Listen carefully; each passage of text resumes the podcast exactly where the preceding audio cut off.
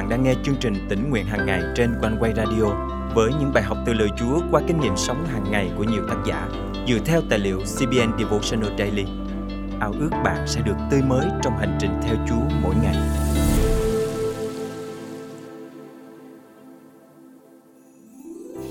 Thật phước hạnh biết bao cho con dân Chúa khi được có lời Chúa và lời ấy được rao giảng ra để nuôi dưỡng đời sống đức tin của chúng ta. Thật phước hạnh khi được thờ phượng Chúa và lắng nghe lời Ngài. Khi đón nhận lời Chúa, chúng ta cần bày tỏ thái độ hết lòng đón nhận, bền tâm suy nghĩ và quyết chí làm theo. Hôm nay, ngày 6 tháng 9 năm 2023, chương trình tính nguyện hàng ngày thân mời quý thính giả cùng suy gẫm lời Chúa với tác giả Dan Bazer qua chủ đề Thái độ cần có khi nghe lời Chúa. Bạn có từng than vãn khi nghe một bài giảng dài không? Trong sách công vụ các sứ đồ chương 20, chúng ta được biết câu chuyện kể về bài giảng của sứ đồ Phaolô tại hải cảng Troas. Vì phải lên đường trong ngày hôm sau, nên ông phải giảng dạy cho đến nửa đêm. Đang khi ông giảng thì có một thanh niên tên là Ơ Tích ngủ gục và ngã từ tầng lầu thứ ba xuống đất. Thật là một thảm kịch kinh hoàng. Tác giả Luca kể rằng buổi nhóm hôm đó diễn ra ở tầng lầu thứ ba có thắp nhiều đèn.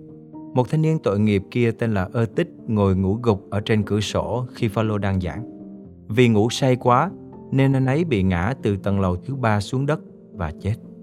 Khi xảy ra chuyện, sư đồ Phaolô vội vàng chạy xuống lầu, ôm lấy thanh niên và cầu nguyện Chúa cứu sống cậu.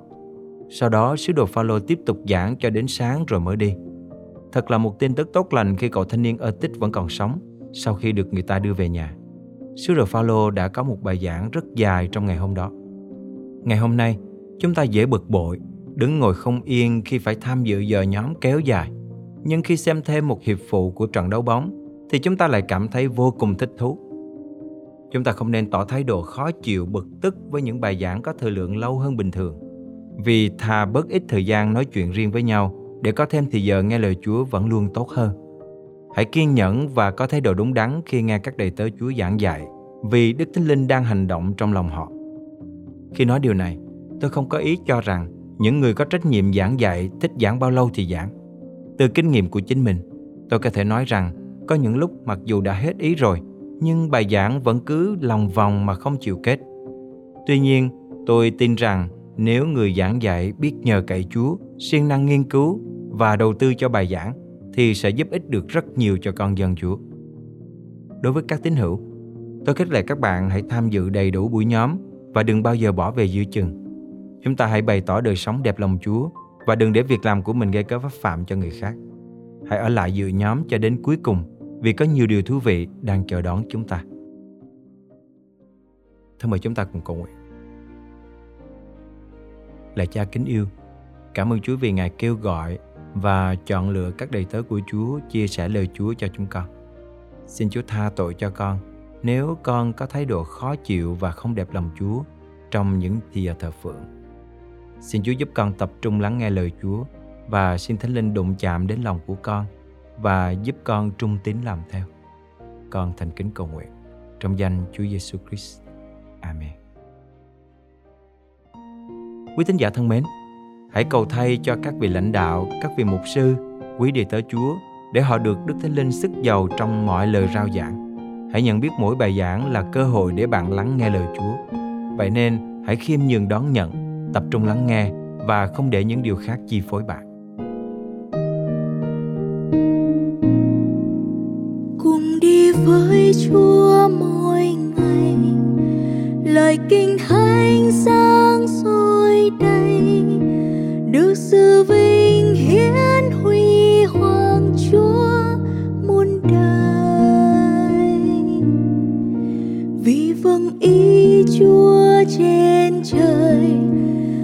vui dẫn dắt